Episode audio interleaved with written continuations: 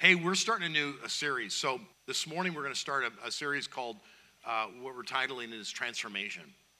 It's a big word, means change. Um, how to change for the better. That's that's the big idea. And so for the next five weeks, we really want to focus in on that. So here we are, post Easter. So we've gone through Easter and we've talked about resurrection life and uh, what, it, what it means to have resurrection life, to have hope in the fact that Christ has risen from the dead and he brings us this resurrection life. The question is, how do you live it, right? So, how do we enter into resurrection life? Well, it's through a process of transformation. We are transformed uh, into the image of Christ. Colossians 1:28 even reminds us that Paul worked diligently to bring us complete in Christ. So there's a completion, there's a work, there's a transformation, which requires change. So that's what we're going to be looking at. And I want to introduce it to you this morning. So here's my introduction. You know, when you enter into someone else's thing, you know, like Pilates. You remember that illustration? Was that a great illustration? That was James at Easter time. That's the way he began the Easter message. And then he complained about going to his wife's Pilates uh, uh, uh, program and suffered. And we've this whole week we've been trying to figure out how that message applied to the resurrection, right? And so we're still working on that. But what it did give me some time and space this last week is to think about James and how much of a pansy he is for um, the fact that he couldn't really handle just a little stretch and giggle. Because when I actually, um, it's a stretch and giggle class. And so I went with my wife, and I remember asking the instructor, hey, are we going to actually sweat during this time together, or do I need to go out and do another exercise afterwards? And that didn't go over very well, as you can imagine. But, and you know, this comes from a guy that actually barebacks in the middle of wintertime. So something's, something's going on there. But um, this is a new series, and it's not about Pilates.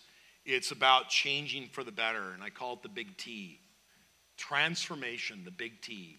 So, how is that going to happen in our lives? Everyone wants to improve, right? We all want to improve. We want to be good at something. Nobody gets into high school, signs up for cross country, and says, I want to be the last on the cross country team, right? You would never do that. I mean, that's such a low ambition. Um, but uh, we always want to press in and improve and get better. And in fact, I played water polo in high school, in uh, water polo and tennis in high school.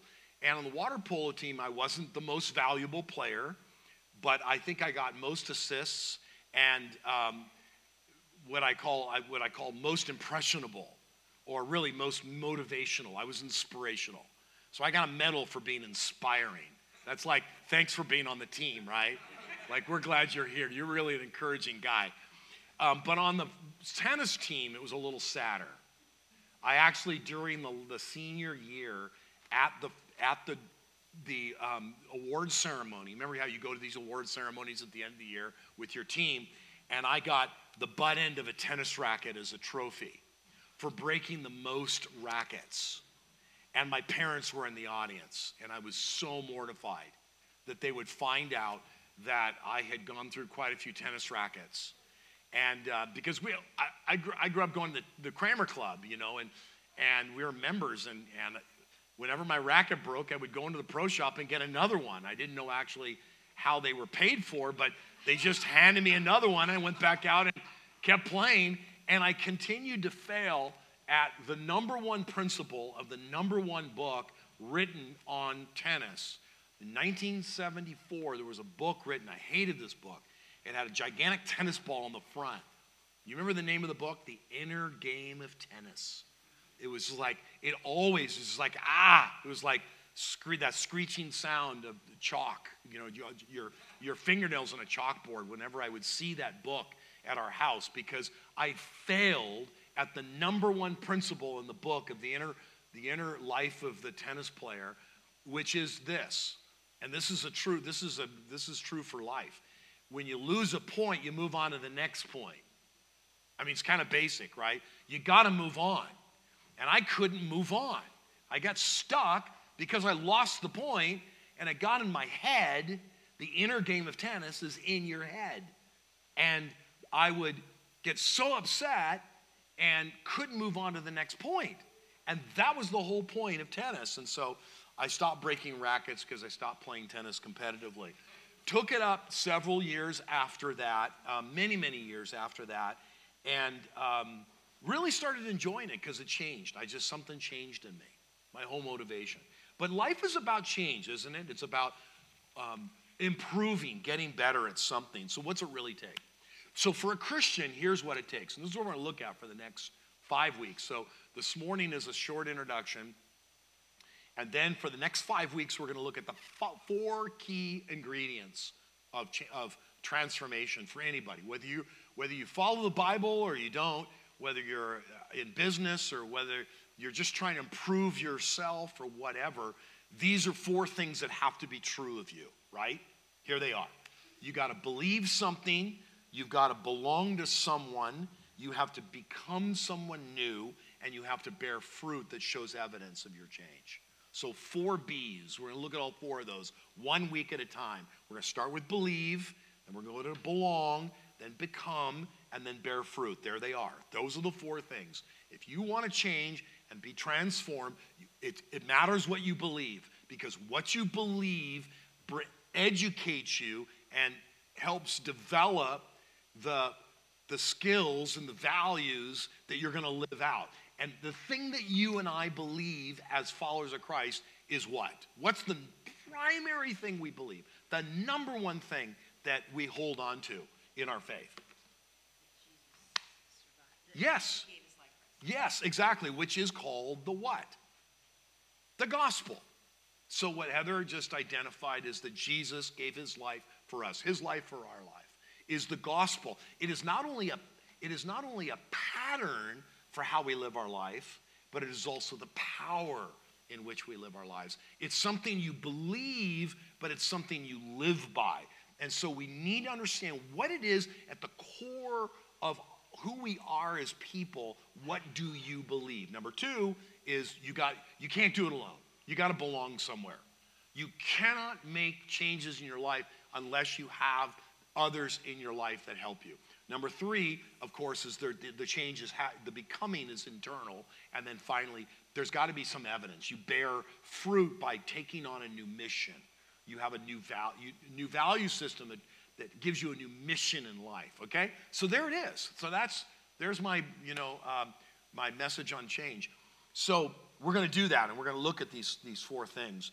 But this morning, I want to talk about the basis, the foundation of those four things that sit like, imagine a big, gigantic concrete block, which is like a foundation. And then on top of that are these four key principles to bring about transformation. You really want to bring change in your life. We all want to change. What is the foundation? It's found in Romans chapter 12, 1 and 2. That's my sense, is that here it is. This is the foundation of all change. And uh, it, it, might surprise you because I'm going to I'm going to quote a, a dead um, theologian today, which I don't normally do. Ha, I often do. But this one in particular, I think, really nails it for us and helps clarify what it is that brings about the greatest transformation and his interpretation of Romans 12, 1 and 2. But let's read this passage together. So here we are. So if you have a Bible or a phone or whatever, um, I'll read it from the New American Standard. Then I want to read it from the, the message, just to give you a little different feel. And so here it is. Um, okay, so uh, in Romans 12, 1, 2, therefore, Paul says, so he's saying, therefore, in light of everything that I've just communicated, Paul has just written his kind of his greatest work, which is Romans, which is the explanation of why he believes that Jesus, who is the only way, and why he puts his foundation on Jesus and he builds his whole worldview on the gospel right? So he looks at all the other options, all the other Roman gods and, and um, uh, philosophies of, of life and worldviews that you can choose from. And he says, This is the one. This is the one I'm going to put my, my confidence and trust in. I'm going to build my life on this one. And so Paul makes this great argument. And then he says, so he writes 10 chapters on it. And then at chapter, or 11 chapters, and then chapter 12, he says, therefore, on the basis of that, which is the gospel, I urge you to do something. Here it is. I urge you, by the mercies of God, that you present your bodies, it says, as living and holy sacrifices to God, acceptable to God, which is your spiritual service of worship. You see that? So it's something we present ourselves like a sacrifice to God, which He accepts. Then he says, and do not be conformed to this world in verse 2, but be transformed by the renewing of your mind. See that? So do not be conformed to this world, but be transformed by the renewing of your mind, so that you may prove what the will of God is, that which is good and acceptable and perfect. So it has a it leads somewhere. And here are the three components. Oh, by the way, in the in the message translation, it says this. So here's what I want you to do. God helping you. Take your everyday ordinary life. You're sleeping, you're eating, you're going to work, you're walking around life. Place it before God as an offering. Okay? So take your whole life, everything about you, put it on an altar as an offering to God. That's literally what Paul's saying. Embracing what God does for you is the best thing you can do for Him. Don't become so well adjusted to the culture that you find it, that you fit into it without even thinking. Instead, fix your attention to God. You'll be changed from the inside out. Readily recognize what He wants from you and quickly respond to it. Unlike the culture and around you, always dragging you down to its level of immaturity, God brings the best out in you, develops a well formed maturity in you. God's bringing the best out of you. If you want God's best, according to the message, then pay attention. Pay attention. Here's, here's the foundation of all change it's going through this process that needs a motivation, it needs a mechanism, and it needs a measurement. And those are the three things that I find in this passage. Three things about how God brings about this transformation and this confirmation, conformation to His, uh, um, uh, who He is, His image, is through this process of motivation, mechanism, and measurement. That's how my mind thinks. So it's this order. So I, what I want to do is look at this. And what I want to say at the, the very start, which Karl Barth, this German theologian that wrote during World War II, he wrote a commentary on um, Romans, but he also wrote quite a bit of theology. And he was writing during a very, very critical time, changing time in Germany, as we all know, um, during the, the, the, the Third Reich. And the Lutheran Church was under attack and it was changing its theology. And Dr. Barth was trying to hold to a, um, a powerful, biblical, Christ centered theology in the mix of all this change. And um, he has some critical things to say, and probably the most important thing that he's saying about this passage is it's very easy for us to get into a work mentality, even when we look when we look at a passage like this about inner transformation. We think we can do it. We think we can do it really well. And so we work really hard and we put out our best effort. And what Karl Barth wants to point out is there's a real problem with that. Because when you think about going to an altar and sacrificing yourself or being transformed, you're getting you're letting go of everything. you you've got to release it all. And there's still things we're holding on to. And we're trying to make this change happen so that we're pleasing to God and we know as well the things that we want. Because God wants to bring the best out in us, right? But we can't do it on our own. It, it won't work that way. And so Barth has this way of just really reframing this passage, and, and I hope you get a little bit of, of that. But we start with this idea of motivation. So let's look at motivation, let's look at the mechanism of change, and finally, let's look at the measurement. So the first thing is motivation.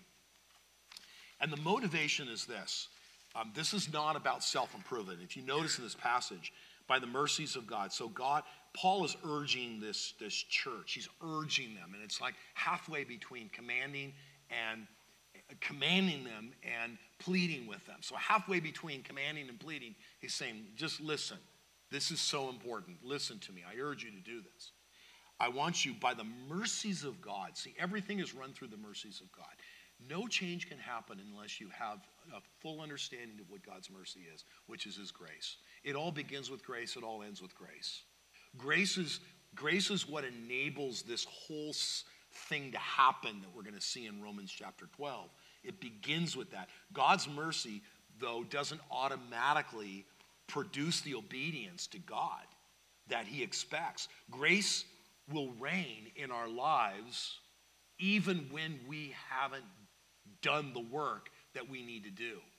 And even when we do the work we need to do, grace still reigns because grace is supreme over all of our mistakes and all of our efforts.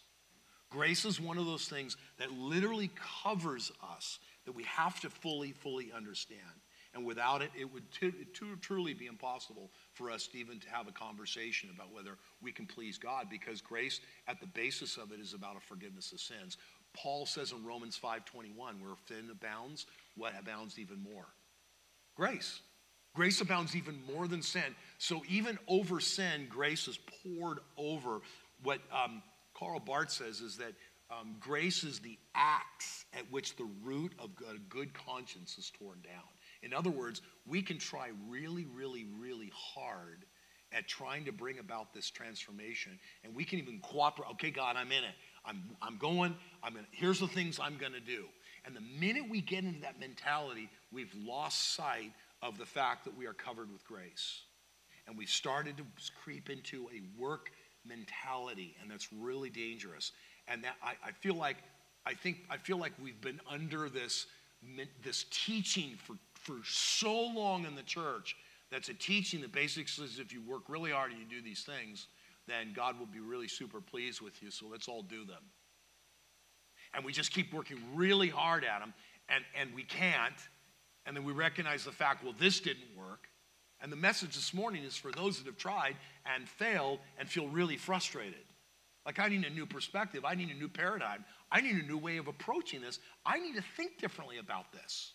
So this is this is really important. It's on its its basis is the mercy of God, the grace of God. And, and grace is a radical assault on all the things that we try to add to our faith. So you take your life and you take all the good things about your life and all the bad things, and grace is assaulting every single one of them. He's, he's, he's assaulting, he's, he's just He's hitting every single one of those things and trying to knock them out of position. Barth calls this the great disturbance of God. This is a great disturb. This is a disturbing passage. If you really understand it, it should disturb you with the otherness of God as a contrast to all of our efforts to try to do what we think we need to do in order to be truly transformed and pleasing to God. Do you get that? So that's where we're that's where we're going. And so then Paul says we must present ourselves entirely to God as sacrifices to Him, uh, and he calls it a living sacrifice, which is such a paradox, right? To be a living sacrifice. How, how are you a living sacrifice? How can you live and die at the same time? To be a living sacrifice, I mean, think of the Old Testament sacrifice. The animal died, right? I mean, it was done, it was over, the blood was shed, and on the basis of that, that the animal died and you got the benefit of it because you're the recipient of its sacrifice. But in this case, you are the sacrifice and you are the recipient of your own sacrifice because potentially God might actually be pleased with it.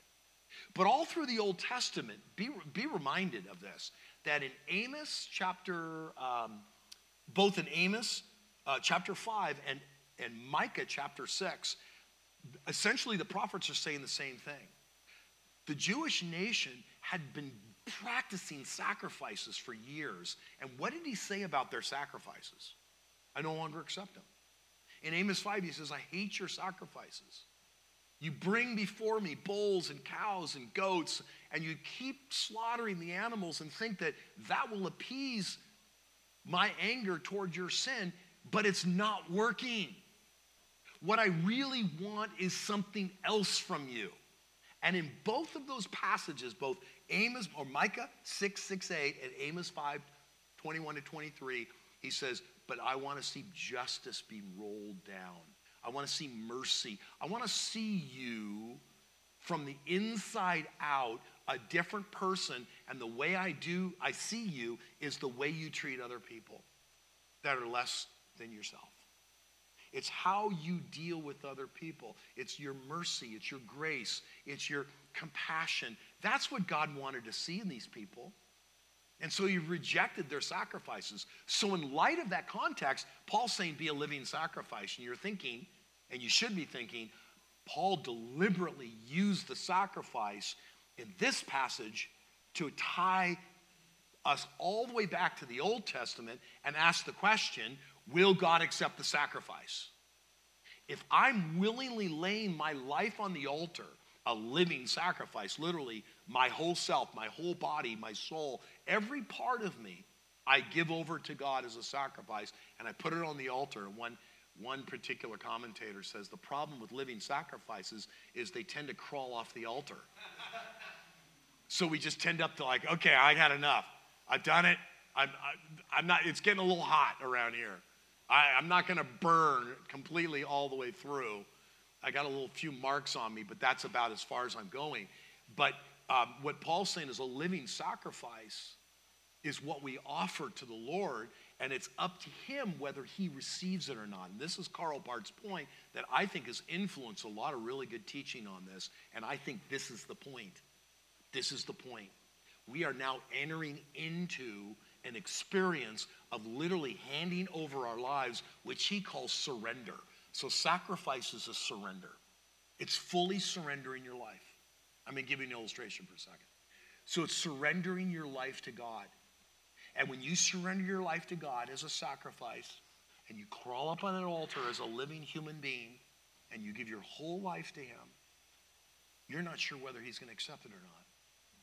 Because we have this sneaky ability to even add effort in that act.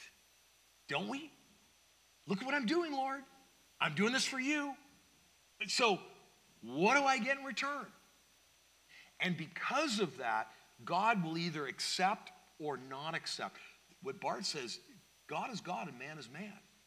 And there's a great separation between the two, and we need to be willing to uh, understand that even as, as he says here in this, in, in this one section on page 430, he says this, he says it this way. He says, um,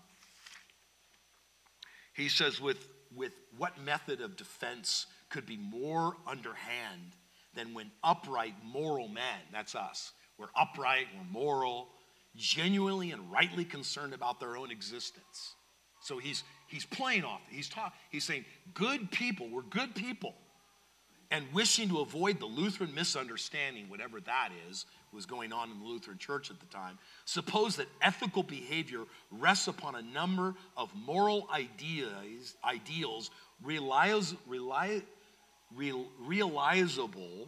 in this world rather than upon a critical negation of all such ends and purposes and possessions rather than upon the forgiveness of sins. In other words, what he's saying in that, very wordy, difficult to understand, what he's basically saying is we often put our good conscience and all of our good efforts on the altar as the thing that we want to show God we're sacrificing. We're doing this work for you. Here's, here's our good moral conscience. Here's our good efforts. And rather than recognizing the fact that we are literally supposed to be laying on an altar, surrendering ourselves and understanding that we are bathed in the forgiveness of sins by the mercies of God. What a, what a contrast in terms of our understanding of saying, this is not about me. This is about whether God will truly accept the purity of my devotion in terms of a surrender. That's how hard you need to think about this. This is how much work we need to do to really focus in on what that surrender really looks like in our life. So here's a here's an illustration just to keep things moving. Um, so this this comes from a, a, a, years and years and years ago. A pastor preached on this a sermon on this this passage and used this illustration about a young high school gal that desired that she wanted to be in mission, be in mission, be a missionary.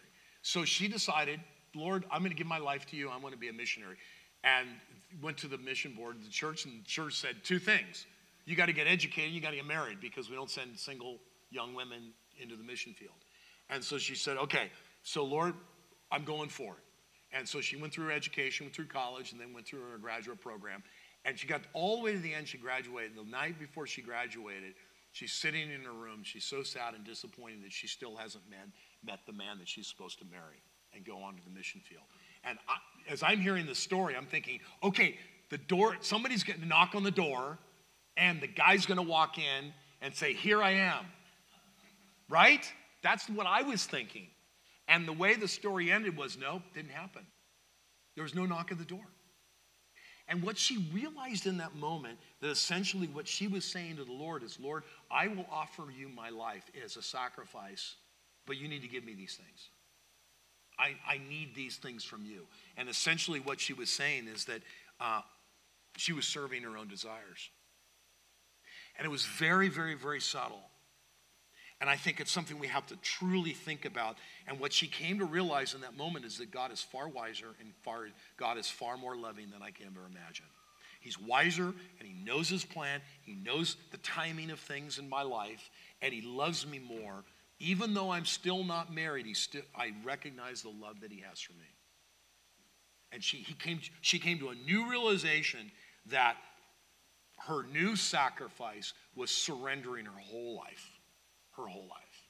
And I think that's what Paul's saying here. And then God will say to us, well, let me see. Let me check it out. The things of me are things of me. The things of man are things of man. I'll be the one to determine. But are we willing to put ourselves in that risky of a situation? Yes, we are if we've tried it the other way and it hasn't worked, right? I mean, it makes sense.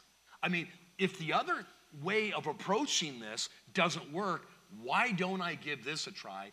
What do I have to lose? What I could potentially get out of this is to have a sacrifice that is fully pleasing to the Lord because I've been totally surrendered to Him. I mean, that, that, that is a beautiful moment. And I think that's what God wants to offer us. And so that's what's happening in this passage. And then there's a mechanism and there's a me- measurement. And really quickly, the mechanism is this transformation that happens. It says, Don't be conformed to this world, but be transformed by the renewing of your minds. What's Paul saying?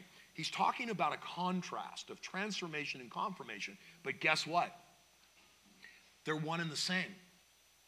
I've always put them separate. I've always put this idea of morphing, more, um, uh, the word, the, the word uh, transformation is the word that we get um, to morph or to change from the inside morphazo.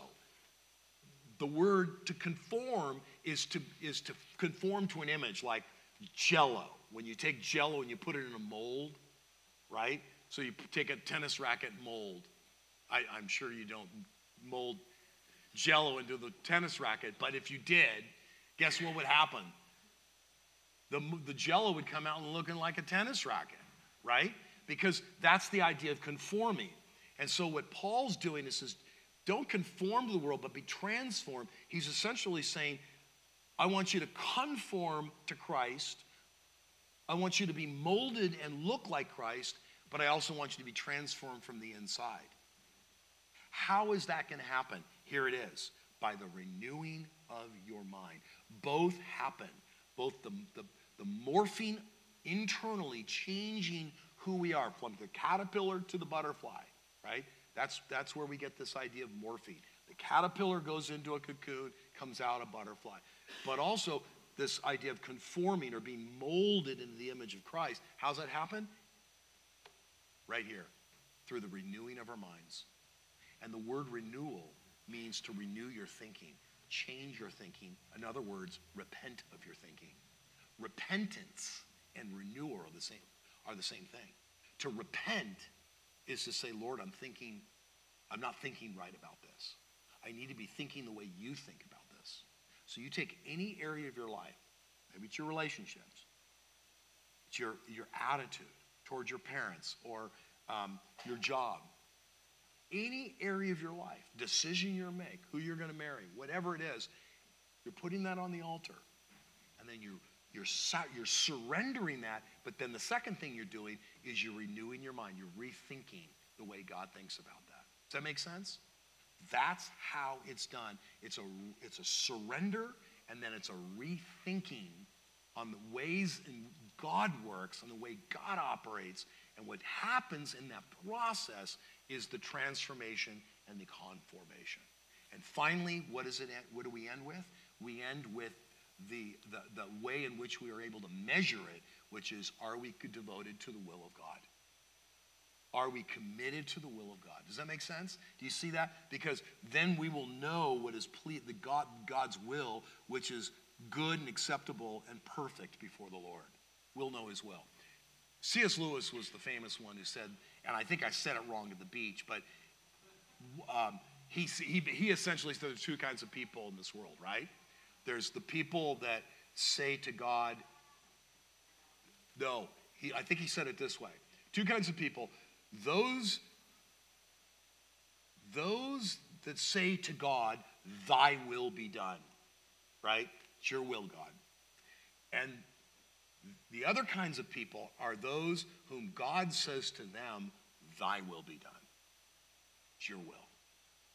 And that is ultimately where we end up, either serving our own will or God's will.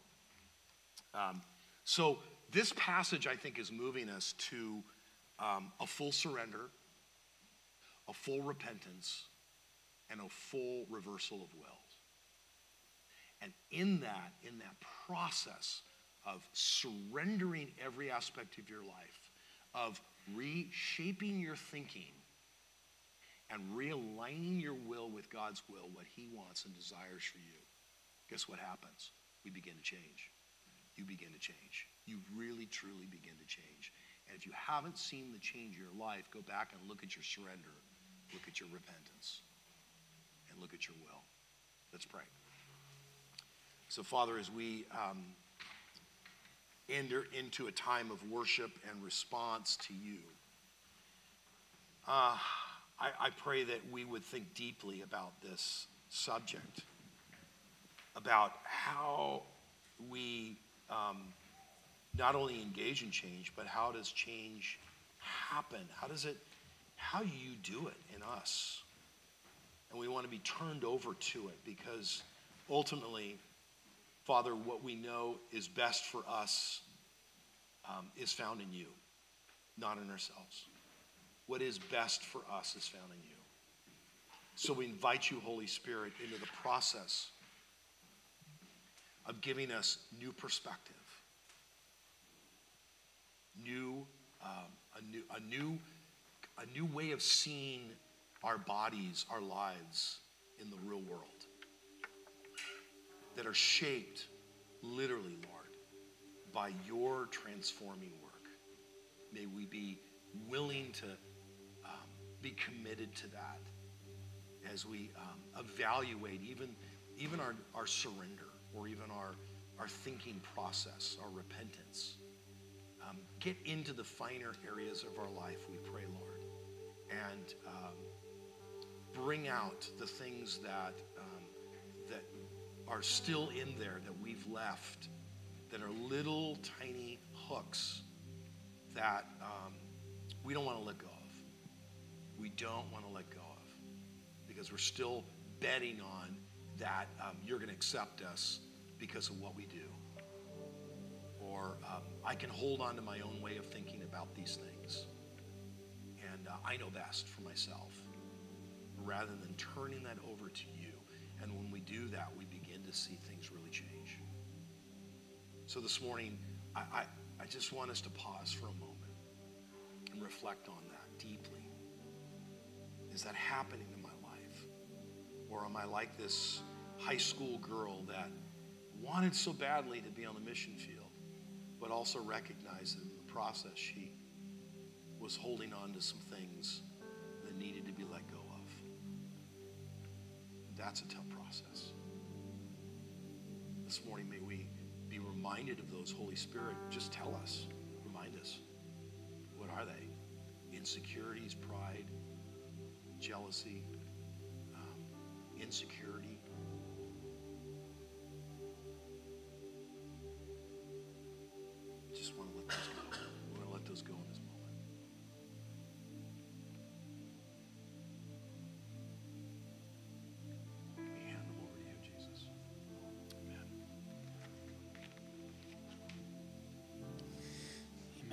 Thank you, Todd.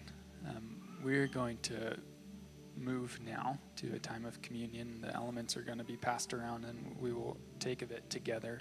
So you can hold on to it as you get it, and then we'll take the bread and wine together. But Todd, thank you so much for, uh, for leading us um, in this season.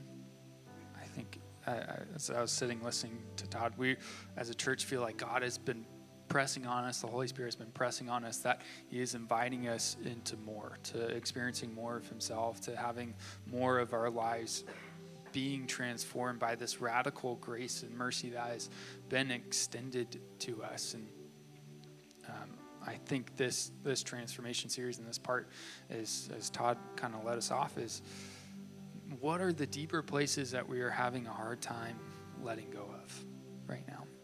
What are the places where we feel like there's so much more in the life and adventure with God that we see in other people and that we want to experience ourselves? Where is that transformation that we see? Where is that total surrender, that total sacrifice, that complete repentance of surrendering to God's will? And this is what we are inviting the Holy Spirit to come in and do to change us, to transform us completely. And He is a loving and gracious God that wants to do this. He wants us to be this, this people, this church, this body that is completely transformed and changed into the image of His Son. It's beautiful and amazing and challenging, and it's going to hurt and be difficult. But this is the God that we love, the God who totally surrendered Himself who shows us the example, the perfect example, everything, the beauty of it, the majesty, the grace. And now we look to the cross and see what perfect surrender to God's will looks like. So, on the night that Jesus was betrayed, he uh, took bread as he was eating with his friends and he broke it and gave it to each one of them and said, This is my body given for you take and eat.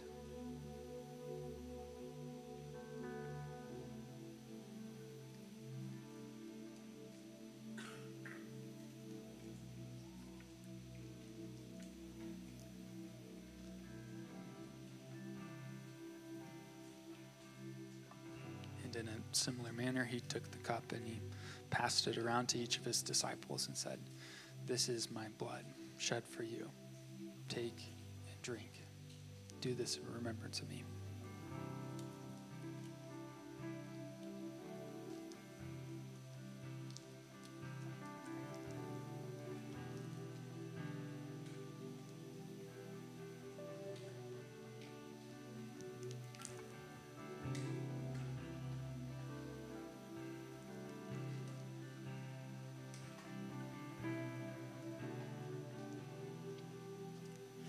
In doing this, we continue to proclaim the Lord's death until it comes and allow his death and resurrection to change us. So, brothers and sisters, go in peace this week in the name of the Father, Son, Holy Spirit, and let's live lives that are transformed by this gospel. Amen. We're just going to play up here a little bit, but we're not going to do another song because I can't sing anymore. Bless you guys. We'll see you next week. If you need prayer, grab one of the pastors.